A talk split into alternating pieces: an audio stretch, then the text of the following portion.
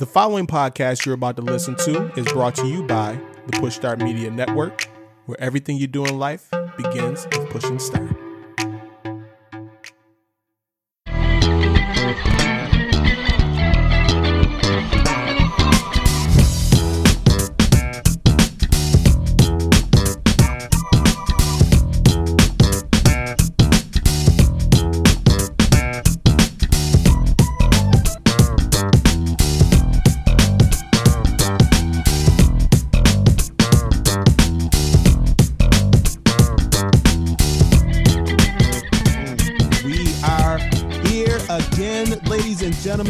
You for joining us today. Sports your enthusiasm and full effect.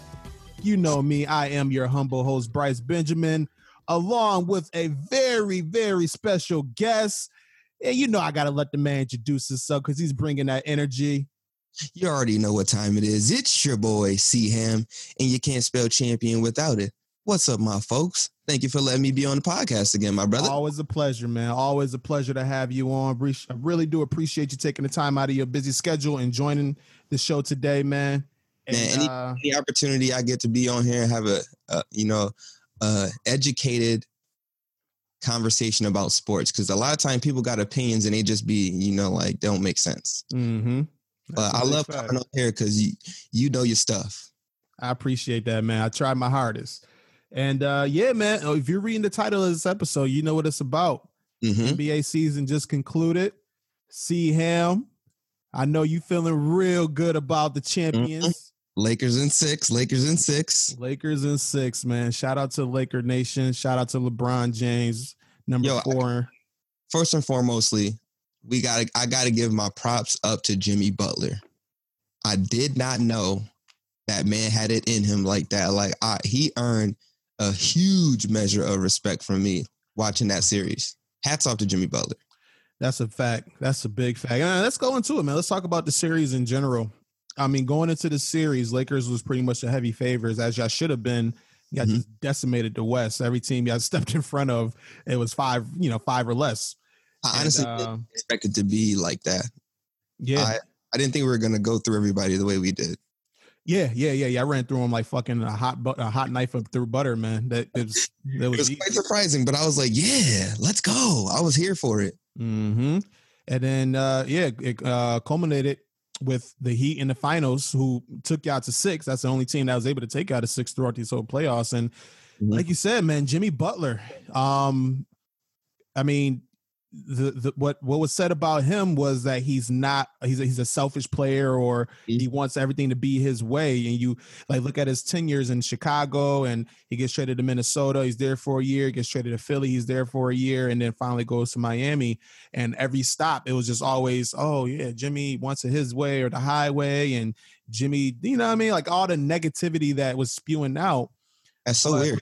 You know what I'm saying? But the man showed like, yo, no, this is what I'm about. I want to win. I want to be on a team. Look with- at all the records where those teams that he played for. Exactly. They Exactly. Records. Yep. Exactly. Every team that Jimmy left, that team got worse. like it's as simple as that. The team that he goes to got better. Mhm. It's it's honestly that simple. Um, and I mean, I'm a Sixers fan, and I'm still feeling it. Man. I'm still shaking my head. I'm sitting there watching him in the finals going toe to toe with LeBron, and I'm just like, "Fuck, bro." That Like, could have been y'all. that could have been us. It- but no, no, you want to, you know, I'm not gonna get myself frustrated about that. But like you saying though, man, Jimmy, he he showed up in the playoffs, especially with the undermanned Miami team. Like they lost Dragic game one, Bam missed a couple of games, Mhm. and um, I mean for him and that Miami team to be able to pull out two games against that Lakers team was very impressive. I, I will have to uh, agree with you on that 100. percent Yeah, and I, and one thing that I really, really take the hat off to not only him but LeBron as well. These are two things that I noticed about them, character wise. They are great leaders. They lead their unit into the fight. Like they're not. I always see this like picture of like leadership style, and they have the one leadership style where like there's a guy sitting on a pedestal being drugged by his employees or his teammates, hmm. and then there's another leader that's you know on the same line with those people pulling that that block or that force and I, I feel like jimmy butler and lebron both personified that for those teams and you could see it by the way that the other players just gravitated to their energy and tried to pull out the same things that that they were trying to do Yeah, yeah, you're 100 percent correct on that one. It's leading by example, right? That's what you want mm-hmm. your great leaders to be, not the sure. ones uh, uh, directing traffic and not being the ones in the front line with you. So, um, hats off to both of them, man. It just goes to show that you you need that type of leader to be able to get to that moment, to be able to get to that spot. And then uh, just so happened, like the Lakers got LeBron James. You know, still. Sure. I mean, shit. LeBron still to this day, the man is what 35 years old, mm-hmm. and he's been to 10 out of 11 finals in the last 11 years, which is fucking ridiculous. That's just phenomenal. Like every team, he's it, it, it basically at this point, if you got LeBron on your team and he's healthy and you guys make it to the playoffs, you're pretty much going to the finals. It's, it's, it's almost literally that simple. Because he makes everybody around him really good. He knows how to utilize his his pieces. He doesn't overextend any player on his team. Like he he knows what everyone can do specifically, and he caters to that. And uh, that's something that makes LeBron different than a Jordan and different than a Kobe, comparatively speaking. Like I think his his ability to get others involved and his court vision is like nobody we've ever seen in the game. On top of his just strength and ability to just get to the basket literally whenever he want to. Yeah, it's pretty much if, if you wanted to craft the the perfect basketball being, mm-hmm. um, you would basically look like LeBron James. Like, you know what I'm saying? And and like now you have like he's been in the league since he was 18 years old. So what is that now? He's going to enter into his 18th. Yeah, he's been 17, enter into 18th. And he's seen it all. He's mm-hmm. he's done it all. He's seen it all. There's nothing that really will surprise him. Mm-hmm. And you, like he's 35 years old, but he's still in peak physical condition. Yeah, he takes a lot, uh, really good care of his body. He spends like a million dollars a year on his body, just on supplements and care. And like, I was listening to a podcast about a pod that he sleeps in when he takes naps, and it's for his healing to get his blood circulated properly. It's just extra measures he takes to make sure that he's going to be able to play at his best for as long as possible. Yeah, man. I was listening to uh Bill Simmons podcast and they was mm-hmm. explaining like everything that he does to to be able to recover. Like so he goes to a game and as soon as the game is over, he's in instant recovery. Mm-hmm. And like you said, sleeping in the hyperbolic uh, chambers, I almost called it time chamber, sleeping in the hyperbolic chamber. Uh, to Might as well be that, you know, the way dead ass the way to find way the way he comes out and playing. Like, shoot, that I'm, I'm starting to question what's in there. Jon Jones be sleeping in them pods too. I'm starting to think, what's in them pods? Man, and it's saying like every morning he has somebody there to like stretch him out in the morning. Yep. At night before he goes to sleep, he's stretching out and like the things that he's able to eat and the supplements that he's taking and like, like just the care that he does with his body. Mm-hmm. And then you combine that with the intelligence. Like he's, so in my opinion, he's the smartest basketball player I've ever seen in the court. Like, sure. Period. And you see it too when he's on the court and he's just dissecting shit. He's just like letting it play through and mm-hmm. just makes the perfect play, the perfect play almost every time. Like it's ridiculous almost. Like he's a fucking computer. Yeah, the, and then when you couple that with another player who's just about as smart in Rondo, I felt like without Rondo, we wouldn't have won this championship. He was probably one of my mo- one of my most valuable players outside of LeBron in our in our team. Rondo close help close out that uh was that game three. Whatever. I think when four? those steals back to back. I think it was game four. I think it was game four. Where like cause like the whole game, he didn't like he didn't have no points. Like he scored his first bucket towards the end of that game. Yep. But his impact the last couple minutes in the third quarter. Yeah.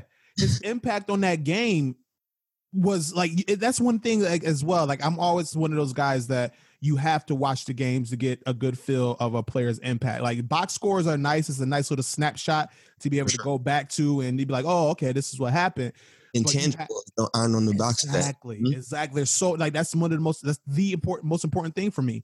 Mm-hmm. And you watch that game and you watch how Rondo, the plays that he was able to come up with to help close out that particular game for you to give you guys a fucking 3 1 lead.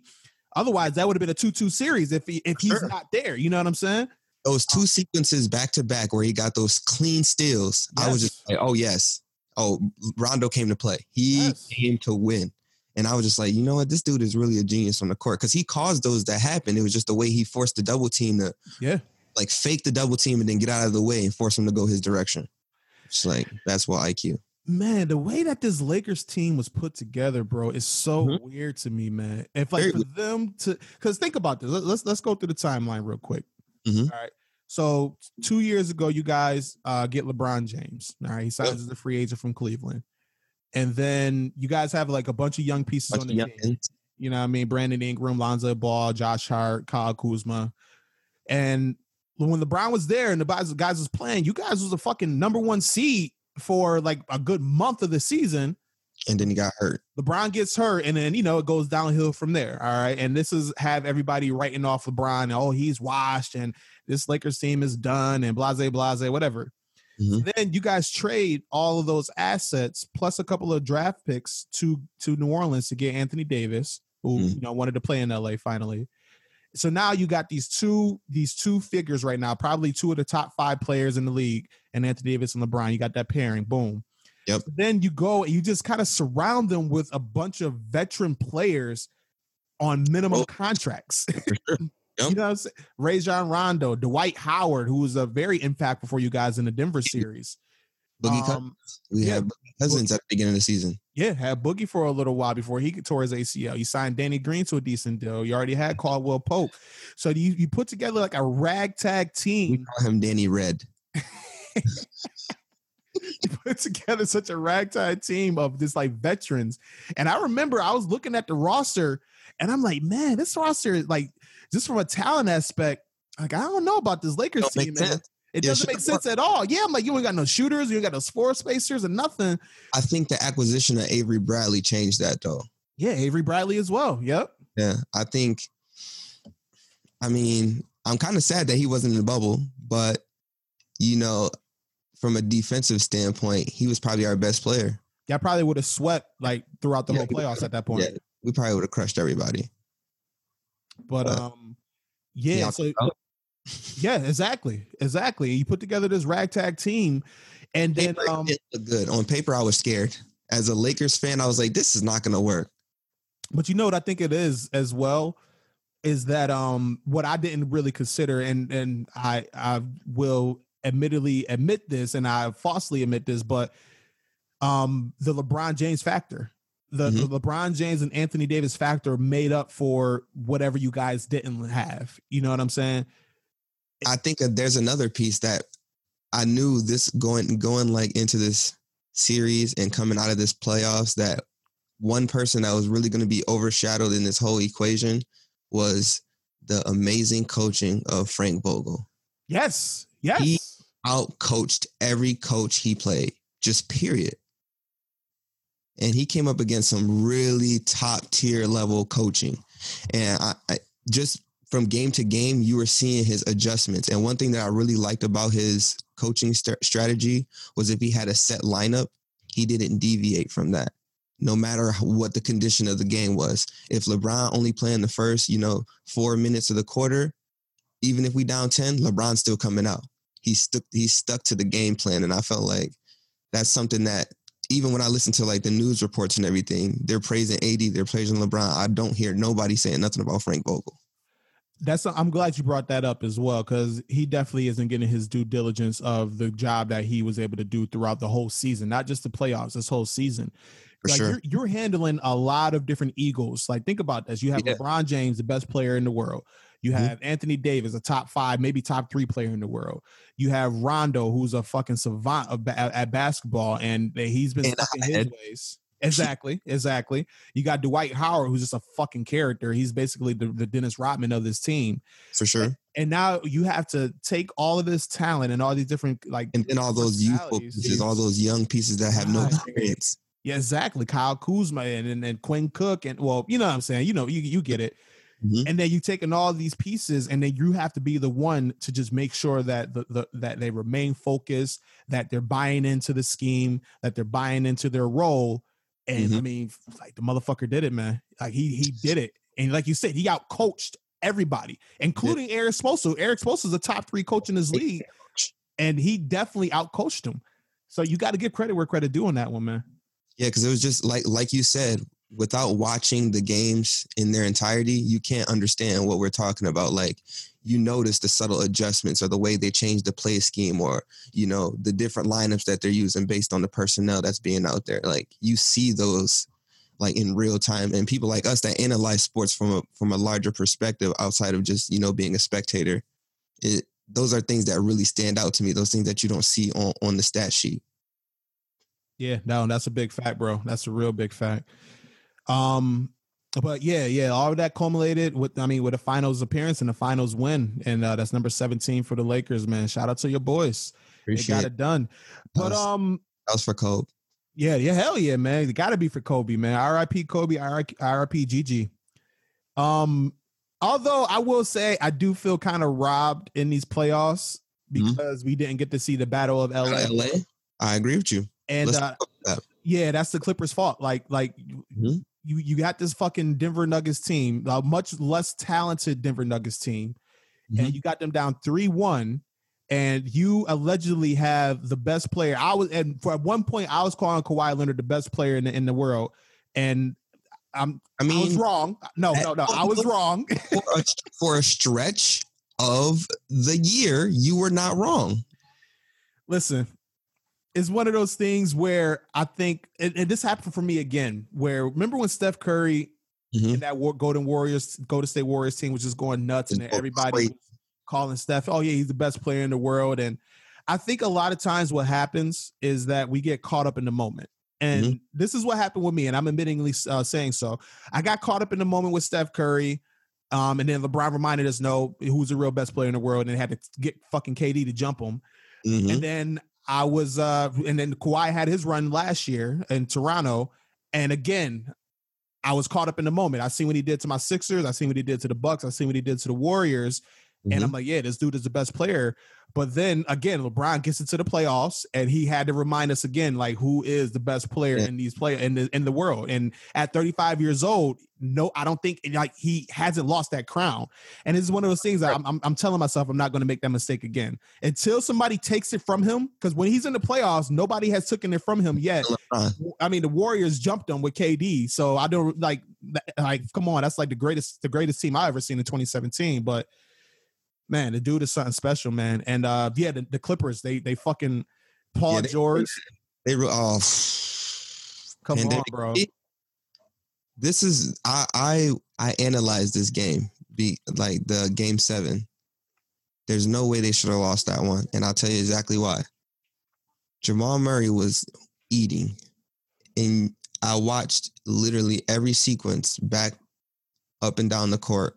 And probably about 80% of those trips, he was n- neither guarded by Kawhi Leonard or Paul George. He was guarded by a whole bunch of other, you know, not the best player on the team. And I think that was, if you want to blame anything, people keep saying like all these conspiracy theorists that keep popping up talking about, oh, the NBA is rigged, you know, that's why the Clippers lost. I'm like, no, the Clippers lost because your two best players play trash and you had somebody tearing your team up and neither one of them guarded them. It's just that simple. Yeah, the fact that um first of all, there's, there's a lot of different factors I want to touch on with that. Mm-hmm. Uh, first of all, Kawhi Leonard or Paul George not stepping up to go and guard Jamal Murray and they, they should have been guarding him from jump the whole game. This dude is fucking cooking y'all right now. He's drop averaging 35 a, a game on you right now. Dropped 40 on y'all already. Like close out on like yeah, exactly. To close you out, he dropped 40 on you. And no, like you're supposed to wake y'all up. That's supposed to be the two best perimeter defenders in the NBA right now. This tandem was supposed to just like literally just, just swallow people defensively, and y'all let this dude cook y'all. Mm-hmm. Don't step up and go check him. Doc Rivers doesn't make the adjustment to fucking um, Terrible coaching. Take out Lou Williams and take out Montrezl Harrell because they can't do nothing. To, like they're literally just food defensively. Like Denver is seeking y'all out to make sure y'all get a, get get switched onto the matchup, and they're attacking you. And Doc River never adjusted from that. He sticks with his guys, quote unquote. Um, and then on top of that, you blow a three to one lead. Like you had them down three to one. You got to win one more game to advance to the Western Conference Finals, and you let this team beat y'all three straight times. That is ridiculous. Yeah, I couldn't I couldn't believe what I was watching, especially being that my cousin is a huge Clippers fan. So, you know, all year long, we were like, yeah, I know for a fact it's going to be Battle Los Angeles. We're going to finally get that moment to be cousin versus cousin in the Western Conference Finals. Mm-hmm. Here they go, poop in the bed. Yes, extremely. it's like you you you hit the nail on the head, especially with Doc Rivers. Like that's why I love I, I love to mention Frank Vogel. His coaching job was so amazing, especially in those you know crunch time games. But Doc Rivers, you've been here before. Like you you you've seen these scenarios. Why didn't you make the adjustment? It's mm-hmm. like I that's why I, I understand why they fired him. As yeah, I, I 100% uh, understand as well. Like I, I, get it. You're a championship coach, which I mean, let's, let's be honest, that shit happened eight, uh, 12 years ago. That happened in 2008. Yeah, a minute ago. Right. So I hope you're still not hanging your your pedigree on that because that's uh, like this is a win now league, and that was 12 years ago, and you haven't done shit since. Mm-hmm. And like just the Clippers organization, man, it's just a snake snake bitten organization. Like they can't get to the Western Conference Finals. Like they have yet to do it in like their 50 plus year history. I understand it. It's just they need to get out. I think they need to get their own stadium. That might be it. I, I, have this theory, yo. I have this theory, and people laugh at me all the time when I bring it up. But I'm like, think about this. Think about being a team that's sharing uh, a stadium with one of the most well-known teams in the world. Like not just basketball teams, just teams in the world. Right. Not only that, y'all have a championship pedigree to match it. So you got every day you coming into this arena to play, you got other people's banners hanging up, looking you in the face. Mm-hmm. That's why a lot of people was mad about Doc Rivers wanting them to be covered during, you know, Clippers games. And I understood because it's a, a mentality thing. Yeah. You got your players already warped because all they see is Lakers legacy when they come into their quote unquote home court. Yeah, no, I can, I can, I get it. I it's definitely get that. Like have the entire company and the entire team. They yeah, need to build it. Could be a mind fuck. Yeah, that could definitely be a mind fuck. Every time you look up, you see championship banners and none of them are yours. um, come on, like that's just simple math to me. I always say that to people. I'm like, imagine put yourself in them shoes. Like you coming into an arena every time to play a home game, quote unquote, uh, and none of the banners hanging up is yours. None of them. That's, an away game. That's an away game. You just in your home jerseys in an away game. Oh man, they might need to get a new city, not just a new stadium. They need to. They, they need to be on their own. They need to come back to Buffalo, man. Come back to Buffalo or go yeah. to Las Vegas. Las Vegas need a uh, a football team. Yeah, man. You know how lit it would be if we had a basketball team in Buffalo, bro. Oh bro, my god. Yeah, for me too. Yep. Without a question. Yep. I'm the same way. I'll definitely have season tickets. I'll, I'll make that shit happen. You have to, because that'd be too legendary. That'd be mad fun. Man, every night I'm up there. You know, I also want to talk more about that because, like, how do you feel about a lot? This is a lot of people are like kind of like brushing over it because it's kind of becoming a new norm. But this is our first championship in a bubble. Yeah. How how does that make you feel to see a spectacle like the NBA Finals with no crowd? So the whole bubble concept like mm-hmm. from when it first was announced was like okay i was a little skeptical on it and i was not gonna lie i was like yo this is not going to continue like there's no way that this, this season's gonna get canceled and mm-hmm. they're gonna just start prepping for 2020 uh 2020 2021 but um i mean kudos to the to the players man kudos to the nba players that joined the bubble and competed throughout the whole thing mm-hmm. um because you got to think man like they was away from their families and their friends and just like normal life for, for about sure. a good three and a half months. You're isolated. Yeah, exactly. You just keep seeing the same people and the same staff, and it's like fuck, bro. And, and uh, I mean, kudos to, to the Lakers and the Heat. Yeah, that's I, I. People are trying to discredit this championship and this finals, like because of the bubble circumstance. But I argue to say that it's it was worse. It was more difficult than any other championship. I 100% agree. Like you're away from your family. You have these are people that have been used to their entire life playing in front of a crowd and you have no crowd on the on supposed the biggest stage of your career.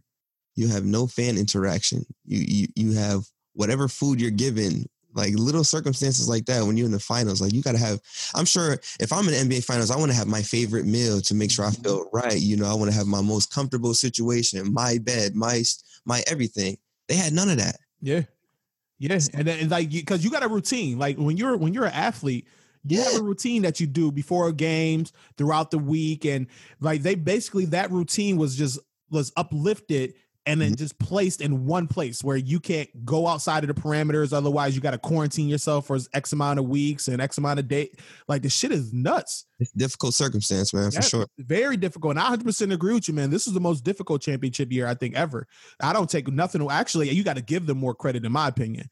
For I them, agree for them to stay as focused as they did, man, that's just again, that's just another another uh, uh, uh, accomplishment towards the Lakers and LeBron James, and it just shows the greatness of this team, man.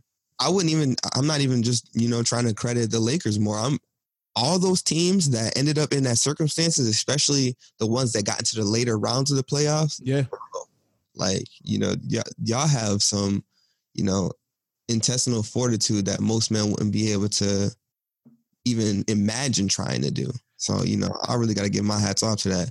Think and about the, think about Paul George. He was saying like, "Yo, man, this shit got to me." Like he was mentally checked out. They were saying like they were saying that the Clippers didn't want to be there. They didn't. That team yeah.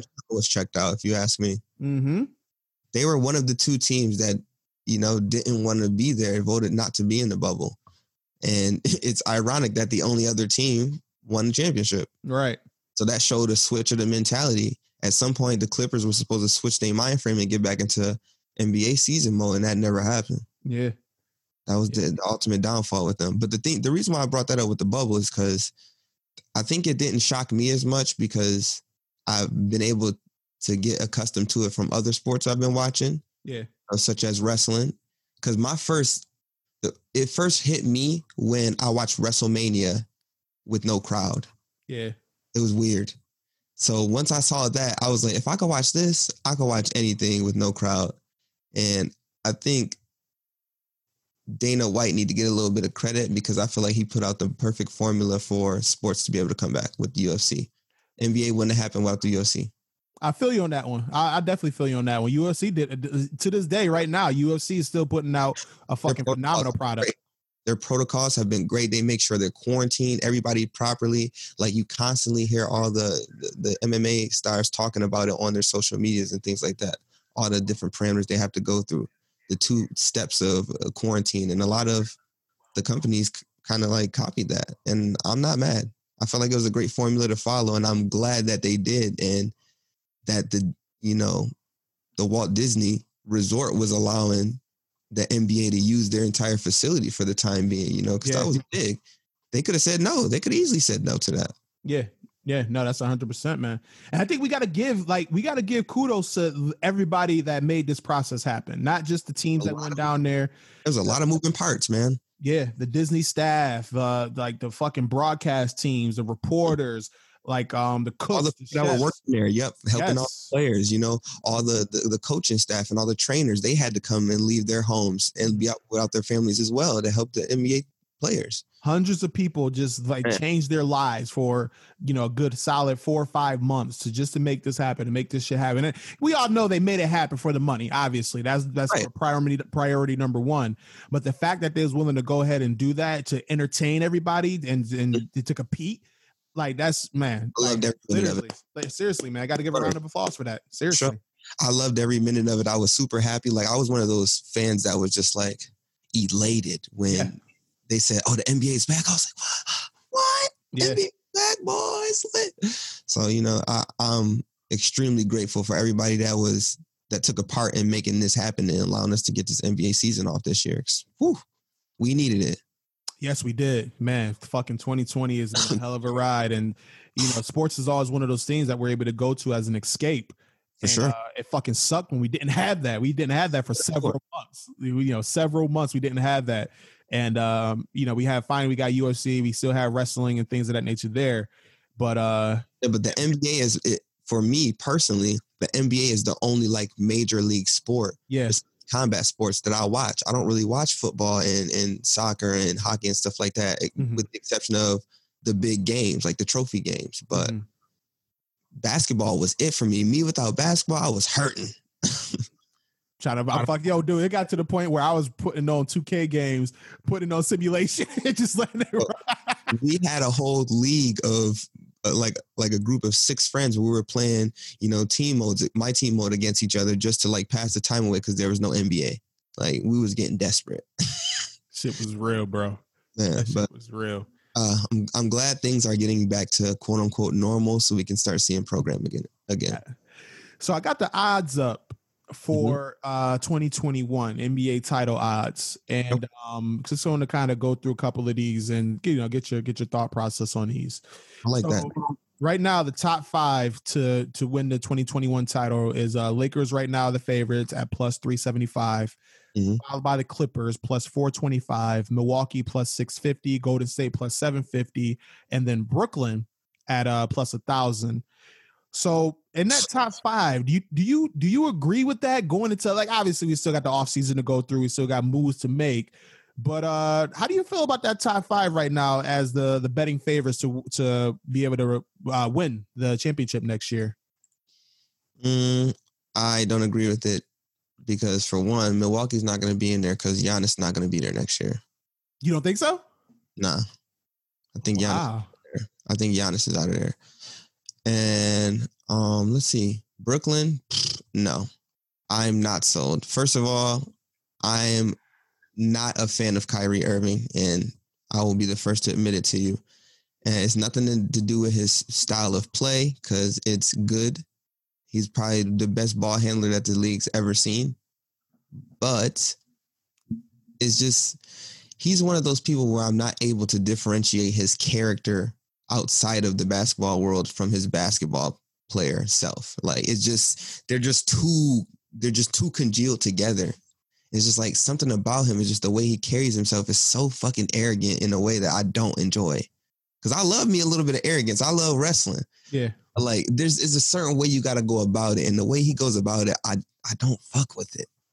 He's not a winning basketball player, no. in my opinion. And, I, and, I say that statement, and I know people are going to be like, "Well, what do you talk about? He won a championship in Cleveland," and it's like, exactly. It's like, okay, you're you're not wrong, but they don't get that championship without LeBron. Like, let's keep it real. Like, the reason that the Cavs were relevant again and they're back in the finals isn't because of Kyrie Irving, it's because LeBron. Now, I give Kyrie credit for the shit that he did in that finals mm-hmm. because if he doesn't perform the way that he performs, the Cavs probably don't come back from that 3 1 deficit and win that right. final. So, you got to give credit where credit is due.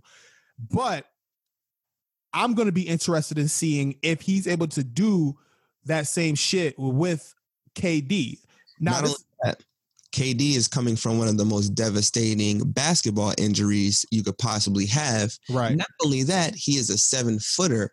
So that's who knows if he's going to be the KD that we know and love, the sniper right out of the gate. It might take him until 2021 2022 season to be back to you know the state that we know because it's not like he's old he's still young he's still in his prime but that takes some time to recover from that and on top of that you have a rookie head coach of steve nash who i love steve nash and i think he's going to do a good job but we don't know we don't know right? and even though rookie head coaches have won championships in the last couple of years, Steve Kerr, Nick Nurse. Okay, so got to get credit there. But we'll see what happens with that. But then on top of that, we don't know how this roster is going to shape out ultimately as well because exactly. they're talking about trading Caris LeVert and and Spencer Dinwiddie and Jarrett Allen and all these other core players that to bring in possibly another star player. So we yeah, man, because we don't know. Like you start mixing too much shit in the pot, doesn't always come out good. You know, you add a little bit too many spices to some shit, you used to be fuck around and ruin your meal. You know what I mean? Uh huh. It's like I don't understand that they had look at what the Raptors and the Clippers just did. Like before they got the pieces, like before before the Raptors got Kawhi and before the Clippers got Kawhi and Paul George, they were already performing at a high enough level to compete in the playoffs. They just added two more, or in Raptors case, you know, one more. They just had a surprise emergence of Pascal Siakam just being a great player. Right. And you know, no one could calculate that. But that's the formula that they need to be following. Like they don't need to uproot everything and switch it all around. Brooklyn was a really good team. They were a good team without them. Keep them same pieces and then just bring in your stars and just let them, you know, figure out everybody figure out their roles as it follows. I've been reading um this book about the Warriors dynasty. Um, mm-hmm. I forgot what it's called, but I've been reading it, and I'm on this chapter about KD. Mm-hmm. And I never realized how much of like uh I want to kind of want to choose my words properly here. Um KD is very, very subconscious mm-hmm. about himself. Like he's very like uh what's the word I'm looking for? Very unsure about himself, I like mm-hmm. to say. Like he's always paying attention in the media. He's always burner account. Right, the burner account stuff. And he's uh I was like, I was very shocked to read that. But then as I go back and think about it, um all the different like the different instances with the media and how he's like always bantering with them and you know trying to go at him and shit like that i'm like man i never realized it was that deep like it was it was deep bro like when he it got to the point where he joined the warriors to win a championship he wins the championship he out outperforms lebron in that finals and he thought that he finally had that claim as the best player in the world, but mm-hmm. nobody was giving him that claim. Like nobody was still like, no, LeBron is still the best player. You still got to catch up to him. And like that fucking tour had his soul, bro. Like that shit hurt him. I can imagine. That shit legit hurt him. And now him going to Brooklyn, and uh, I think this is a part of him chasing LeBron. Like he's chasing him. He's he. That's his goal right now is to catch LeBron as the best player. And mm-hmm. I think it just kills him that um, and a lot of eyes. And like there's some eyes of KD is right now to this day, they they think that he's the best player in the world. But in majority of our eyes, it's still LeBron. You know, exactly. It's still LeBron. He's still number one. He still reigns supreme. And it's just like, damn, man, like the, the dude is obsessed with that shit. Like it really hurts him. I mean, I, I understand it because to be great, you have to have that sort of obsessive nature and those tendencies. Like look at the look at the Jordan documentary. It showed you what kind of person he was and, and if he if he doesn't feel like that i don't think he's going to be able to perform to a level where he could accomplish that but i don't agree with the way he lets it torture him yeah like as a celebrity you have to sometimes detach yourself from all of that shit like you got a job to do and that's one thing that i feel like lebron is very good at doing he detaches himself from that shit like he knows what's going on but like he has a way of like shutting it off so it doesn't interfere with anything else that's going on. KD hasn't found his way of doing that yet. So I just think it, it has a, a matter of what instances he's been in yet. Like as you said earlier, LeBron's been in all these damn finals appearances and all these deep runs in the playoffs. So he's got tons of experience and growth from that. So KD still has a lot to learn to shape him into to, to having that kind of ability to surpass LeBron. Finding that inner peace. It seems like he can't find that inner peace that LeBron has found. Like yeah. I feel like LeBron is playing so freely and he's playing so relaxed and but he knows when to flip the switch and I think he's just like, he just com- comfortable with himself. Yeah. I don't I don't I don't feel KD is just comfortable with who he is yet. And I think giving him this opportunity to go to a, a franchise who hasn't seen that kind of success and, and elevating him to a certain level, I think that might be the the push that he needs to just you know give him that confidence that you know what I don't got to worry about you know who's better between me or LeBron. I just got to go out here and do my thing, and yeah, can nobody yeah. do it the K, do it better than KD. That's the mentality he need to have. Speaking of KD, man, uh, his former team, the Warriors, they're fourth on his list at plus seven fifty. I don't mind that actually because um, they're they're supposed to have all their pieces back. You know, the, with the main three headed monster that they have with Draymond, Klay, and Steph. Uh, Steph Curry is still one of the best players in the world. Period. So I mean, as long as he's in the equation and the way he's obviously changed the game, you see it every day. Every time you watch a basketball team, how much more the perimeter is showing its presence and the paint is diminishing itself um, it's just he's a once in a generation type player. So whenever you have somebody like that on your roster, anything is possible. I honestly might, you know, even waver to give them an even better shot. I'll probably would put them in a three slot. Because you got to think as well, like they got those three players that you talked about. They also have the number two overall pick. Mm-hmm along with a very attractive contract with Andrew Wiggins. Mm-hmm. So you got to think that the Warriors are going to make some type of substantial move to obtain more talent. They got pieces for sure. Yeah, they got pieces. They got draft capital, and they've got um, players that have shown their worth even yes. more because of the absence of those players. So, you know, they're they're gonna have they're gonna have more draft stock and uh, well, I should say stock in general in, the trade realm. Yeah. So, so, it's gonna be very interesting to see how that Warrior team shapes out, man. And then, like you said, who's on that list? Got, got, say again. Who else was on that list? Um, Los Angeles Clippers was two, Milwaukee three, Brooklyn five, and then Lakers was number one. All right, but that's the top five. And then moving on from six to ten, you got Boston at six plus twelve hundred, Miami at seven plus thirteen hundred, Toronto at eight plus seventeen hundred, Denver at nine plus two thousand, and then Houston at ten plus twenty two hundred. Okay, um, Miami need to be up higher. Miami need to be in the top five because they're going to be pretty much coming back with the exact same roster, and we're talking about a, a healthy Dragic and, and Bam. Now, I, I don't think it would have made a difference had they been healthy in the finals still because their biggest player is six nine, and you know that's just simple math. But I see how much more of a superstar. I, I feel like this final series thrusted Jimmy Butler from star to superstar now. Mm-hmm. You could legitimately stamp him as a, one of the superstars in our league now. Yeah. From both ends of the floor. And I feel like that team is going to be, they're going to be one of the top prospects. They might be the first, if the, the, they're going to be the first or second seed in the East. I think you got to put them ahead of Milwaukee and Brooklyn. Yeah, and, and, and I get it. I get the star power with those two teams. You got Giannis, who had a fucking phenomenal season, back to back MVPs. Right, exactly. You think he's not going to be there?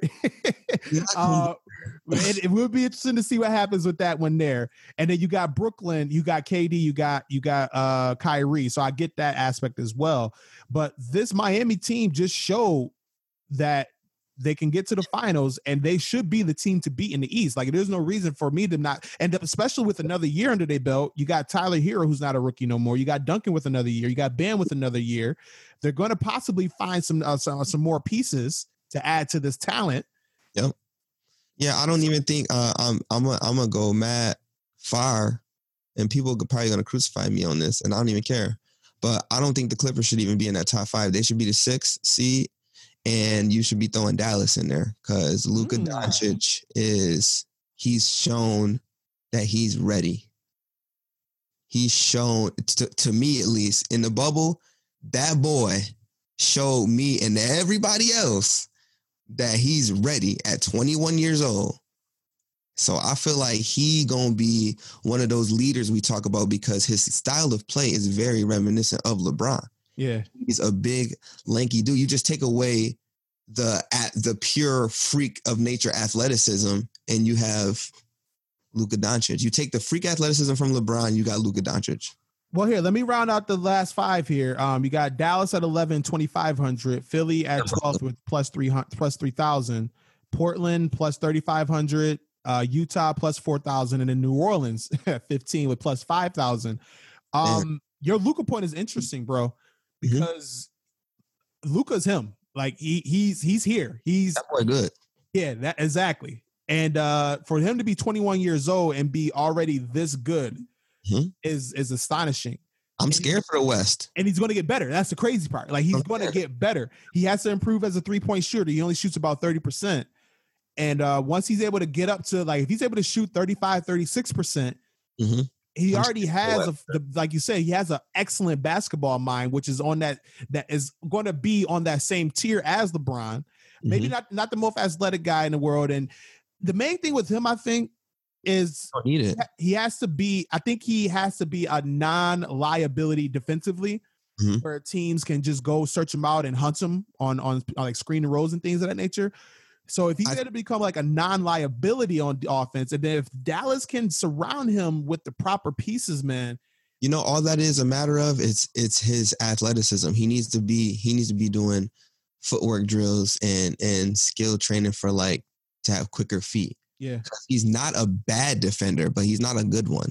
He's like yeah, a he's, he's like average defender. Yeah, he's average. Like if if you give him some like boxing training where he's doing footwork drills and stuff, he, boy, man, listen, he'll be locking somebody up because he has that long, lean frame where he can just stand in front of most players, or at least you know guide you in a way to a better defender or one of your bigs, you know, to finish at the rim.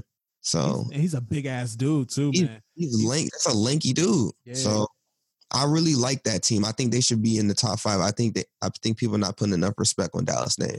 I think with them though is the Porzingis factor because if Porzingis can stay healthy, I, then I he's a he's an excellent number two.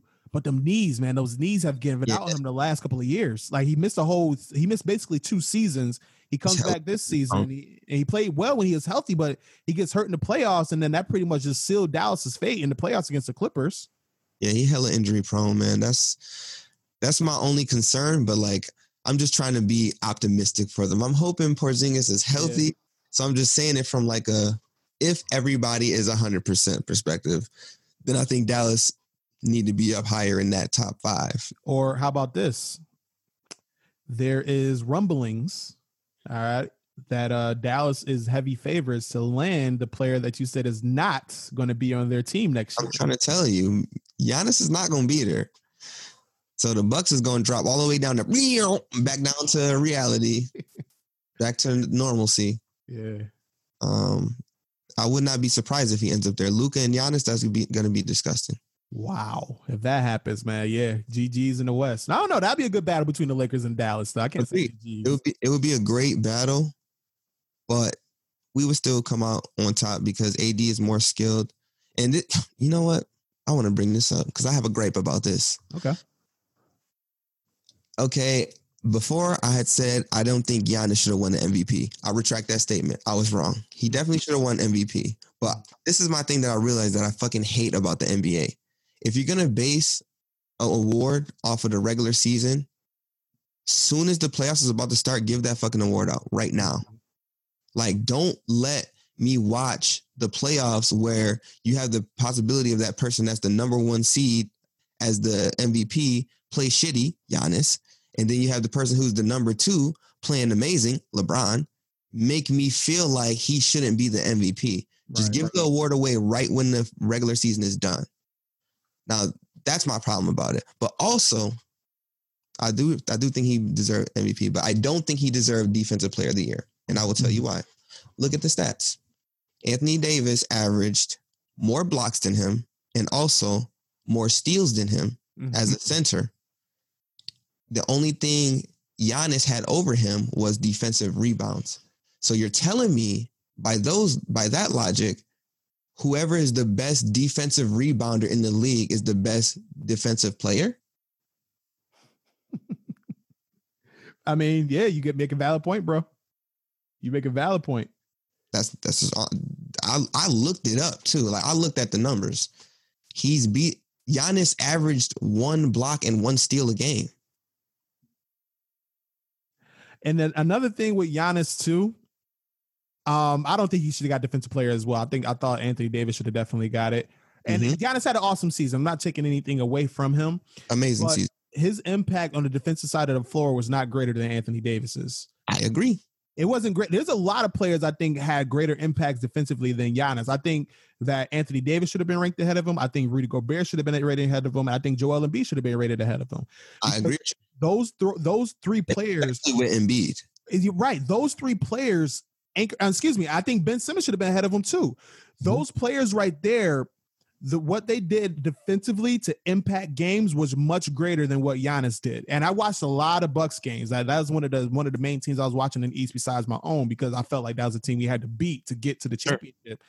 And um, like I'll watch Giannis games, and don't get me wrong, he comes out of nowhere. He has like the highlight blocks, and you know he, he he'll lock up a player here and there, and it was awesome to watch. But on a on a consistent basis, it was not better than those other players that I just named. And mm-hmm. even the numbers will show that as well. The numbers will back up the statement that I just made. Mm-hmm. So I agree with you 100% on that one. I just felt like they kind of just gave all those awards to Giannis because, first of all, he's an international player. Secondly, mm-hmm. he did have a historic season um, offensively to to earn that MVP, and he does play good defense. I'm not saying that he's a bad defender or anything of that nature, but I just felt like it was just a stretch giving him that award just to say that he's another player, like the second only player to win both MVP and Defensive Player of the Year. Yeah. I felt like the narrative was already created before, you know, they let everything unfold. So I was like, come on, like just look at the stats, bro. If y'all want to base it off of stats, like then look at the stats. Right. And if you want to base it off game tape, go watch the games. Simple as that. Like, I mean, Anthony Davis lives in the paint. He protects our house. So, I mean, you know, that was just my gripe about that. Um, how do you feel about New Orleans being the 15th team with the best odds? Like they're basically saying New Orleans is the playoff team next year. That's interesting. Um, I mean, I'm not surprised because one thing about the time that LeBron had off, one thing that I don't think people paid enough attention to in the Lakers was how well Brandon Ingram did. Brandon Ingram became a household name when LeBron was out because he was our best scorer. And mm. then that translated to him having such appeal in New Orleans. And the tandem of him and uh and Zion on your perimeter, like the threat of either of them slashing to the bucket and their somewhat decent ability to shoot. And then you have the if, if Lonzo continues to come into his own re- regard as a playmaker, like he's honestly one of the best playmakers we have in this league. Yeah, so I mean, I, I understand. I, I understand it. I get it. I think it's going to range really on Zion's health. First of all, I love, yeah, yeah, hundred percent. You you already beat me to the points. I love Zion a lot, man. He is a phenomenal talent, but he's out of shape. Like he came into the bubble out of shape. He he came into the bubble fat. Like let's call it what it is. Facts. You can't be so. He the man is six six and he's 200 and what 285 290 pounds the man might have been three bills he might have been three bills going into right. that bubble you might be right right so you can't be that big and be jumping that high and that yes. explosive and expect to be healthy throughout a full 82 game season plus another 20 something games if you make a deep playoff run you need crossfit training because that's something that's going to help with the kind of explosive movement that he does that's what a lot of wrestlers use CrossFit training for because they have to do a lot of jumps and bumps and you know heavy impact on their legs and their joints. So CrossFit is, is meant to help help that. So yeah. he needs CrossFit training and it's gonna and it's gonna get him in shape. Yeah, he needs to hook up with LeBron's and uh, get on a, a, solid diet plan as well.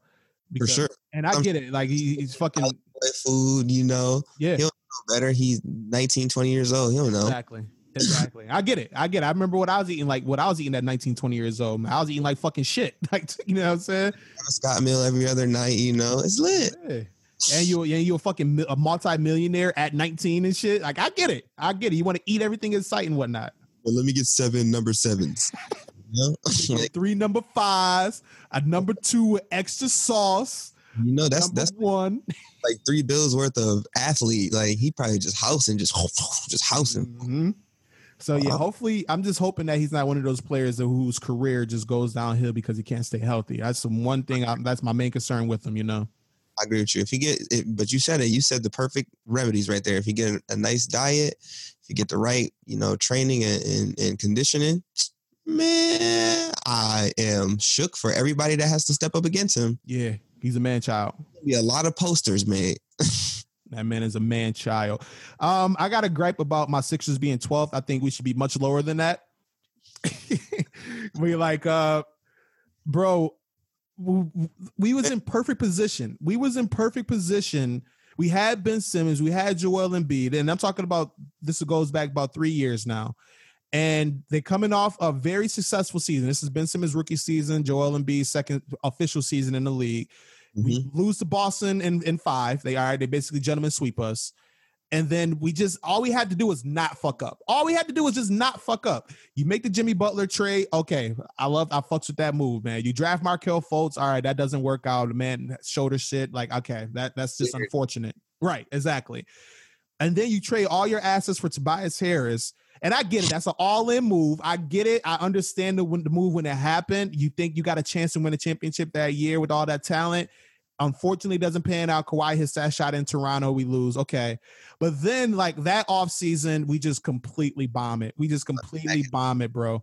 We, we don't pay Jimmy. We pay Al Horford instead. You give Tobias Harris basically $200 million. I thought that Al Horford thing was the dumbest thing ever. Oh my god, bro. And eat oh my god. And we're focused like we did all that for one team. We're looking at the Milwaukee Bucks as the only team that we need to beat in the East. And it just doesn't work on the court, man. Nobody wants to shoot. We got a point guard that won't that doesn't shoot. We got to buy we basically was playing four four power forwards in the center.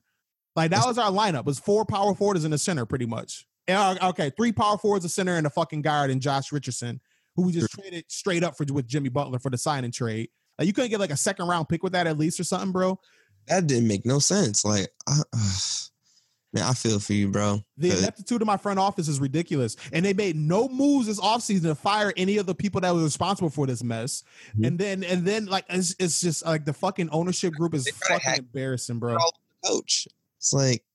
How you gonna like, put it on the coach? That was a scapegoat. Like fire Brett Brown. Like it was his. It was all his fault. Like what the fuck is he supposed to do? You gave him four power forwards to play at once. Yeah, that was fucked up. I don't know. I, I didn't like that move. Like that was one of those. Usually, I I I find a way of like understanding why they fired a coach. Or like, okay, maybe I didn't get it at first, but I get their perspective now. But like this one, I just didn't get. It's just like, what did you want from this man?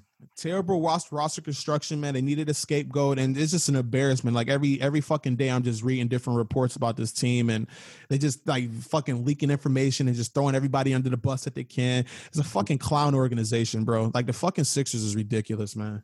So if if if there's one you know signee that you're able to get your hands on for your team, who who would it be? Uh, nobody, because we have no cap space.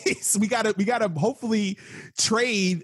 So basically, right now, what I'm hoping for for this upcoming offseason is that we're able to package Al Horford and a couple of draft assets to go get a ball handler and shooter. My my main target right now is Buddy Hield in Sacramento.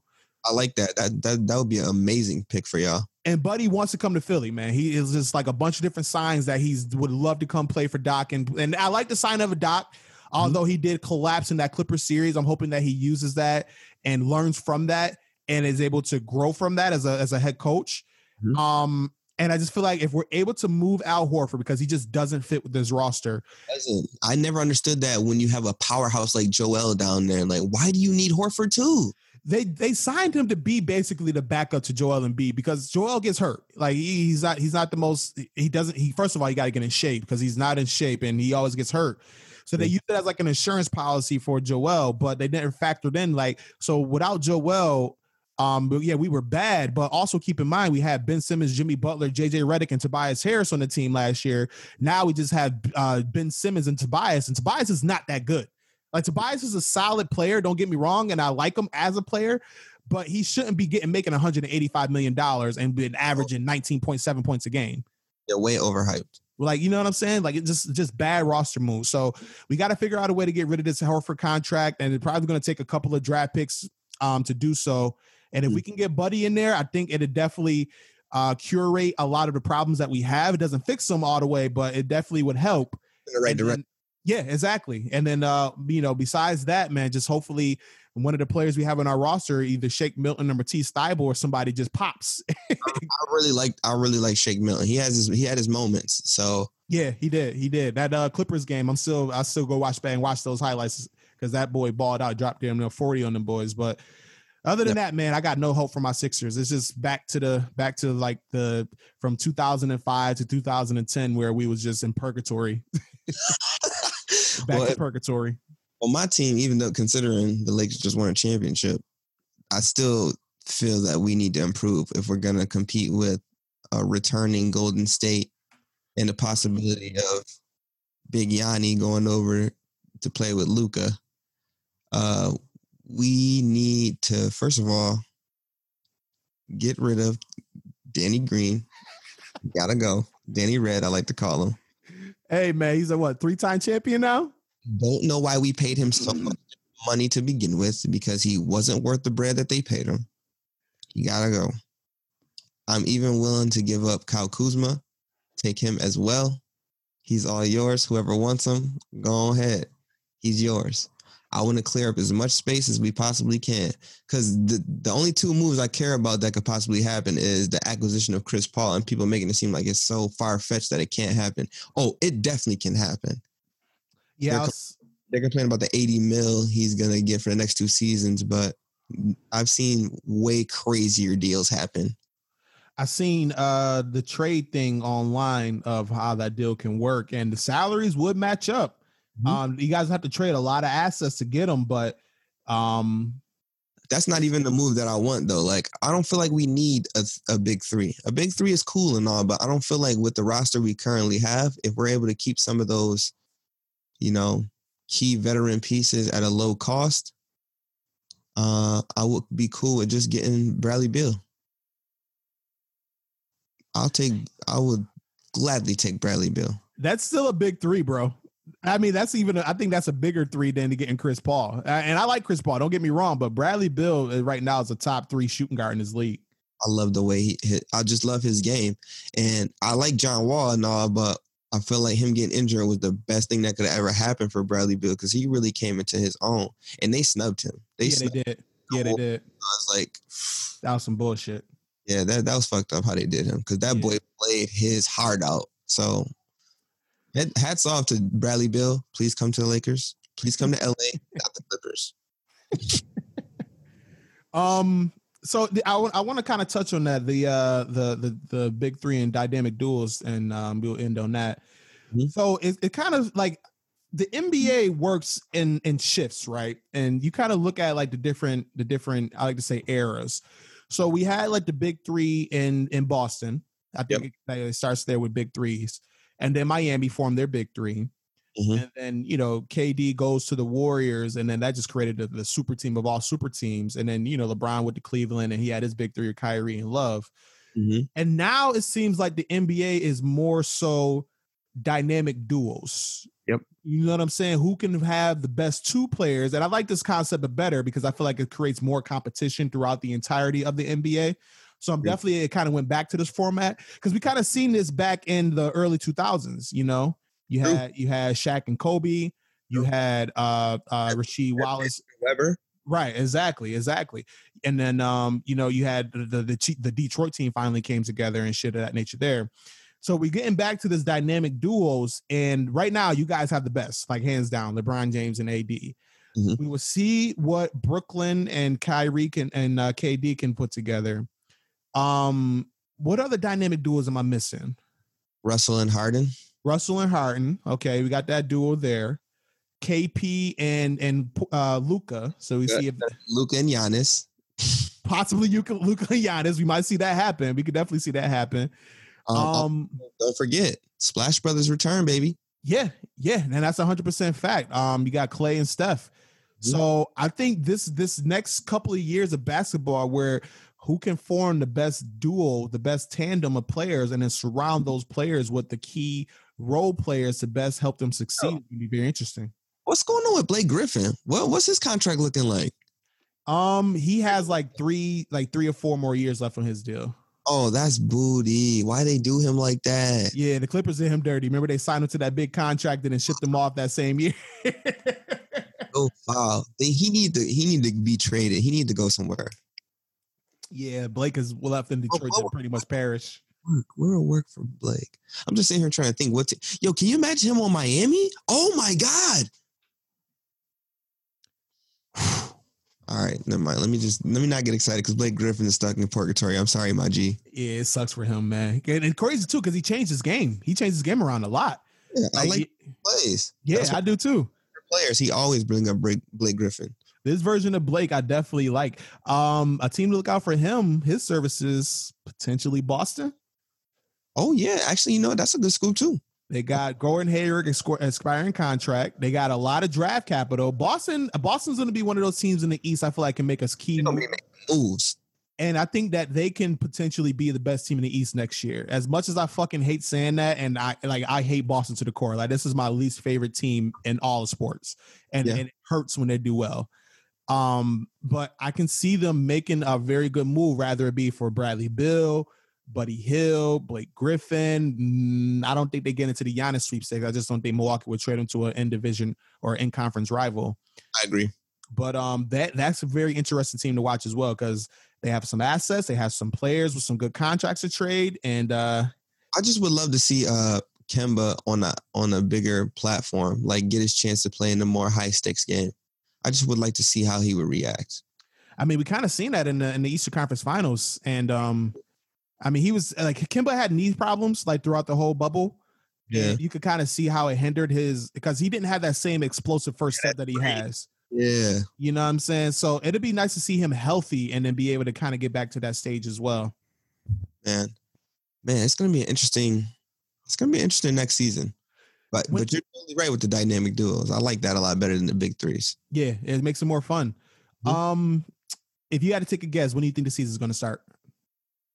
Probably I'd say between the second week in February and first week in March. Yeah, So- that's what I'm thinking. Yeah. I'm thinking late February, early March. I think they do like a condensed season mm-hmm. And Because then- there's a lot of stuff that they have to get organized if, if they're gonna do it differently than they did it in the bubble. So Yeah. Uh, that's gonna take a lot of months of planning. So I, I definitely say that's a appropriate landing space, and I'm not mad. I'm willing to wait. I got Yeah. plenty of combat sports to watch in the meantime. It's the UFC fight every Saturday. yeah, that's a fact, bro. That's a big fact. All right, man. Well, hopefully, hopefully they figure it out. I, I trust in the NBA at this point, man. They they they made this bubble concept work, so I trust that they're gonna be able to get this together. And I know they want to try to figure out to have fans, some way to have fans at the arenas as well. So I feel like they're gonna figure it out. I feel like that, uh, you know, hopefully once uh COVID nineteen eventually. Oh man, I hope this shit ends soon, bro. I can't. This this is so fucking. I don't know, man. I don't know. I keep telling people this might never end. This might be the new normal. It might be. It we might have to learn how to live with it, just like the flu, just like all these other illnesses that there are no cures for. Yeah, it definitely could be, bro. Something different. But um, hey man, listen, we got sports right now. Basketball just concluded, man. I, I enjoyed the season, although my Sixers was trash. Um, You got good pieces though. You got good pieces. nah, we don't. we, we- I appreciate you trying to make me feel better. We're shit. But uh, hey, listen, I really again, I really do appreciate you coming on the show and doing this, bro. It's always a pleasure having you on. It's always fun talking basketball with you as well. Anytime, man. You're one of my favorite people to talk, talk sports, especially basketball. Because, like I said at the top of the show, it's not. I'm not just saying it because I'm on your show, but if you if you're new to Bryce Benjamin and you know the Sports Your Enthusiasm podcast, these are some very knowledgeable gentlemen when it comes to the sports world. So you definitely got you know you got your ears on the right place to get that information you're looking for. So I appreciate you having me here as always, man. Just keep grinding like you always do. Y'all boys be killing it. Yeah, man, appreciate that. Shout out to my co-host Ed Reuter, man. Shout out to Ed. Um, I gotta meet Ed still in person. Yeah, yeah, we got to make that happen. We want to actually have an idea for an episode. I'm gonna, I'm gonna uh, talk to you about that when we finish this up. I like that. Um, and hey, man, yo, so listen, we are part of the Push Start Media Network, Mhm. and uh, yeah, man, give the people all the information that they need to know about Push Start Media Network, bro. I got you. So if you want to find any of our information, it's pushstartmedianetwork.com. Our social media for Instagram and Twitter is Push Start Media X. And on Facebook, you can just look for Push Start Media Network. Um, if you're looking for any of my stuff individually, it's C Ham Mad Good all together as one word. And I just started selling clothing. Now, so on Instagram. It's called Champions Must Dye. D Y E, like tie dye, hence the hoodie.